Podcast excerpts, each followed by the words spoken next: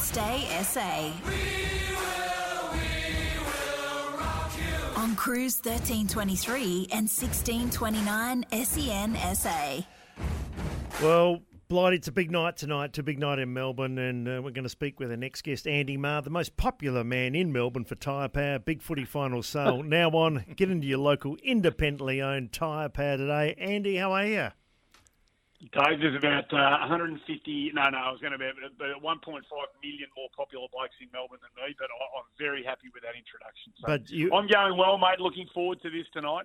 Uh, just on the finals, we'll get to Carlton shortly, but this is a fantastic, intriguing final series. There's no clear winners. I mean, tonight, Melbourne, Collingwood, you've got Port, Brisbane, you've got uh, the other games, Carlton, Sydney and St Kilda Giants, and they all seem to be reasonably evenly matched. Yeah, yeah, I agree. I mean, most people outside your neck of the woods are probably thinking that Brisbane is, you know, the most clear-cut, uh, most likely to win, but uh, that's disrespectful to what Port's done at times this year. So, no, they, they, it's I, I can't wait. They're, they're all good matchups for different reasons, and, geez, we've got a good way to kick it off tonight. Certainly have. Just on that, Andy, it talked obviously to a lot of people during the week. I've, I've just felt the losers this week of of one, two, three and four aren't necessarily out of it. There has been times we know in the past where that all that does is regenerate them and they come back again and can win the flag. It, they're not out of it. Yeah, well, you, no, you know this better than um, yeah. most, Blighty. That, that that's the natural inclination, isn't it? To jump on the winners from yep. week one and um, right off the losers. But the four, the, up until the last four or five weeks of the season, the the the, the top four throughout the home and away season felt like they gapped the rest. So I know it all changed a little bit with those three coming hard to get in at the bottom half of the eight late, but I think there was a reason they looked as good as they did in the top four, and I suspect that'll come to play in the next few weeks. Now, Collingwood, Melbourne, I mean, it's a super, super game coming up, isn't it? Hibbard and McDonald. Now, McDonald hasn't played a lot. We know he's been wounded. He's been in the V F L. And Hibbard, Melksham out's a huge loss for them, isn't it? But at least yeah. they've got two two capable veterans that can play at the level.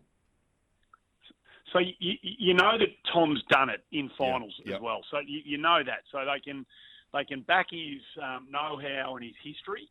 He's um, he's had a he, luckily he put some, together some reasonable V F L form late, because there were times when he did come back where he looked a step off at even at V F L level. So he's found some form at just the right time.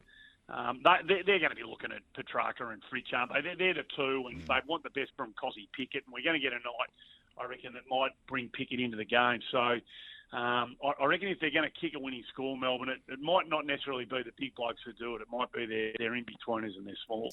Andy Maher, our guest. Andy, you call a lot of footy and you see the big Melbourne clubs. Uh, I've been lucky enough to see Collingwood three or four times this year. They are my pick and my tip. I think when they play their best footy, they're, they're so exciting, but once again, you got Melbourne and, and Brisbane are firing up. But uh, and, and tell us about the vibe in Melbourne. Carlton are finally back in. St Kilda are back in. Uh, Melbourne and, of course, Collingwood. Yeah, it's been great. I mean, you know, we've had we've had Richmond sort of doing their thing, and you know Geelong in recent years, and it's kind of unfamiliar to see the pair of them not here at this time. But you know, St Kilda have just been the survivors all year. Ross has done a great job, and people have been trying to find ways that. Uh, to exit them out of the top eight, but they've hung in there, and, and you know, the, the, the turnaround from Carlton in the second half of the year is, you know, quite remarkable. So the momentum around that club um, uh, is is irresistible at the moment. It's inescapable, that's for sure. Like it, they're making a lot of noise, and um, there's going to be a lot of them at the M C G tomorrow night. Yeah, my first part of the question I should have asked you was, who was the best you've seen live, um, given the fact you do see the, the yeah, teams a fair yeah. bit more? Yeah, Collingwood for me. I, I went with you, Dave. I reckon. But the problem with Collingwood is that when they were flying, Nick Daicos was in the middle of everything. Yeah. He was, they couldn't tag him, and he was getting thirty-five. And you know what he's like, Blighty, just the way he'd link up and turn defence into attack, and his ball use was magnificent, and Uh, he's uh, some blokes. Some blokes, you know, you know, some blokes just can't be replaced, and Nick Nick Daicos can't be replaced. So, uh, you know, whether they get him back this year, there's there's a there's a question mark about that. Um, I, I, they they've missed him, and whether they can produce the best that you and I reckon we've seen, Dave, um, without him. That that's the, that's the challenge for Collingwood. Yeah, I, Andy, I agree. Murphy and Moore have missed games. Now they're coming back in, and, and Noble, hope well, supposedly out. I mean, I, there there have some, been some chinks along with Daicos. They've been the dis, most disrupted team in that top four bracket in the last, what, six or eight weeks. So their form is going to dictate, obviously, what happens from here on in. But they were the best team for eighteen weeks of the season, and, and only late did they drop off. So, Blighty, you tell me, Craig McRae, you know, mentioned it with us on Monday that, you know, they they qualified for um, finals footy about ten weeks out. So so they knew they were going to be playing in the finals. They didn't know where they were going to finish, and they knew they were going to finish in the top four, and then they knew they were going to finish on top. So you tell me how difficult it is to just keep your players at that edge that you want them to be at um, when it's all yeah. on the line, knowing full well for Collingwood for a lot of the season, it actually wasn't all on the line. No, but I I mean, footballers are footballers. I reckon competitors compete, coaches compete all the time. I I, I don't buy that, Andy, in all fact. I, I really don't. Yeah. What you want to do yeah. is keep going as best you can, see if you can find another link, a little missing link, because no, there's always never the perfect game. And that's why I think that I, I just reckon Daicos is, as you say, is a super, super player. Moore was a bit rusty before he, yeah. he, he got out. Yeah, but Petty, Petty and Melksham out too. That's yeah. a couple of big outs for Melbourne. Melbourne, yes, it is. Yeah, you're quite right. But at least the other blokes have played a bit. So, oh look, I, I, it's not a given. I Collingwood are the most fascinating team for me in the top four.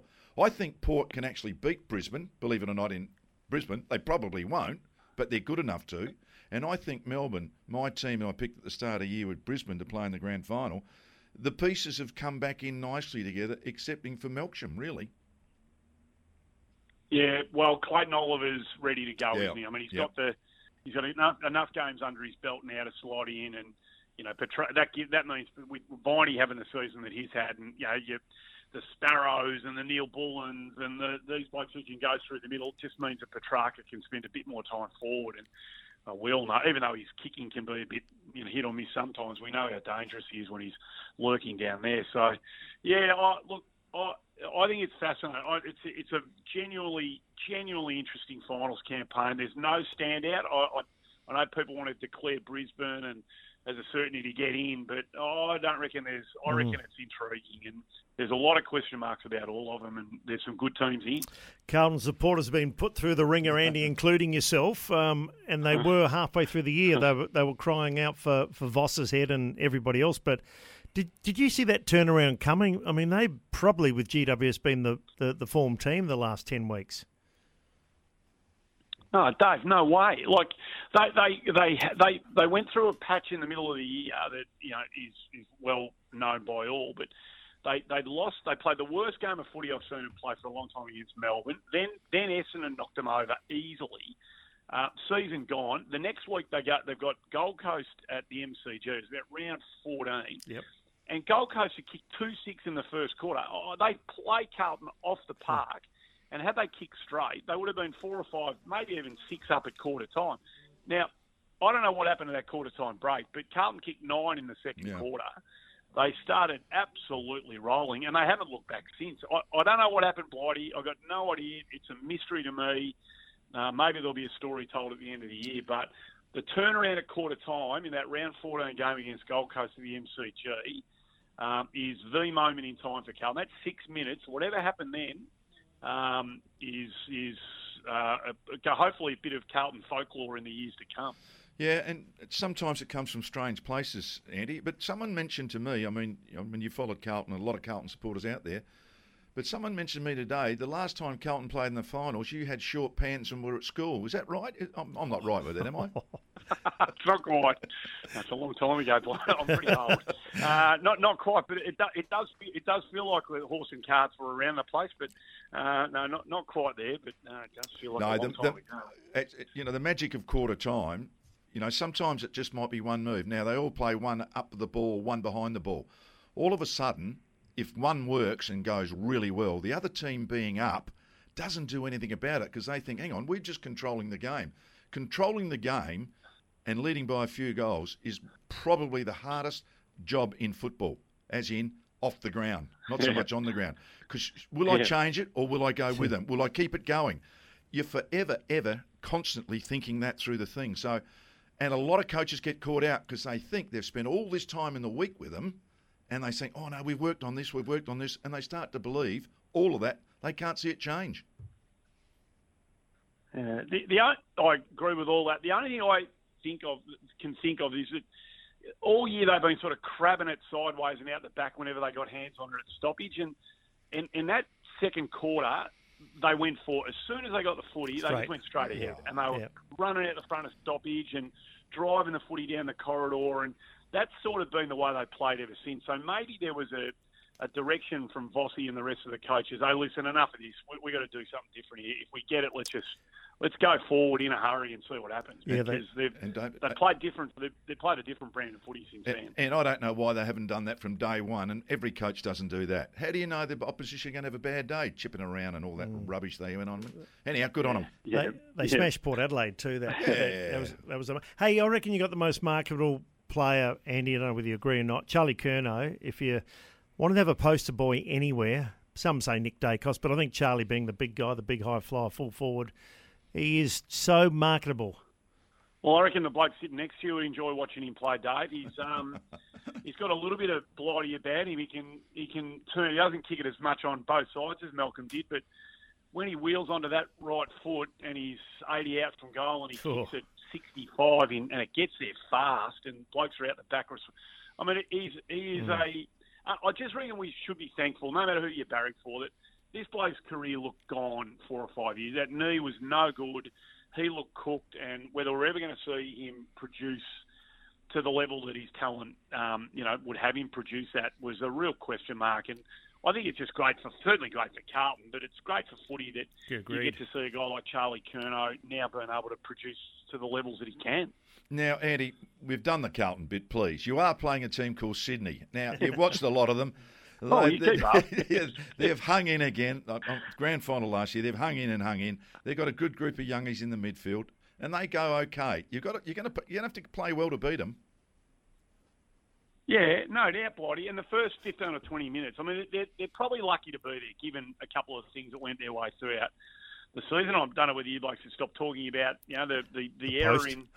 For the, the, the I don't know whether you stopped talking about it yet, but uh, they're probably a bit fortunate to be there. But they're hardened, aren't they? They know that, yeah. they know at this time of the year, even their young blokes play a lot of finals footy, so they, they won't be nervous. They're not going to be overawed. And that first fifteen or twenty minutes in that game, Sydney bring it, and they can get those outside players rolling, and Papley and Heeney get a couple on the board early, and they're up and about feeling good about themselves. Then. Oh, it'd be no surprise to me if Sydney, um, you know, walk out of week one of the finals winners. Yeah, I'm going to get you a tip for the Premiership and the Brownlow. Weather-wise, give us an update there. Is it, has it come in, those big dark clouds? Oh, yep, yep, it has. Just, actually, as as we've been speaking, it um, it's arrived. So it's um it's windy. So and the, this stuff's moving around pretty quickly. We've had a whole lot of it go out to the east of us. Yep. Uh, and I'm only about um, fifteen minutes away from the M C G, and Uh, and there's a bit of it lurking out to the west. So hopefully we're, we're going to get the edge of it. And fingers crossed that by the time the game starts tonight, it, um, the worst of it might be past us. Yeah, Premiership uh, and Brownlow prediction. Oh, God. I'm a bit with you, Dave. I'm going to – I'll stick with the Pies um, without as much confidence now as I had maybe six or seven months ago. Uh, and I'll, I'll – Nick Daicos was an absolute moral, wasn't he? But I've got a feeling Marcus Bontempelli might run over the top of him in the last couple of weeks of the season. Yeah, no, I agree. Hey, Andy, you have a yeah, good finals calling, and uh, I'd love to be in Melbourne tonight. It should be a fantastic game, and, and great to catch up with you once again. Uh, good on you, fellas. Always love talking to you.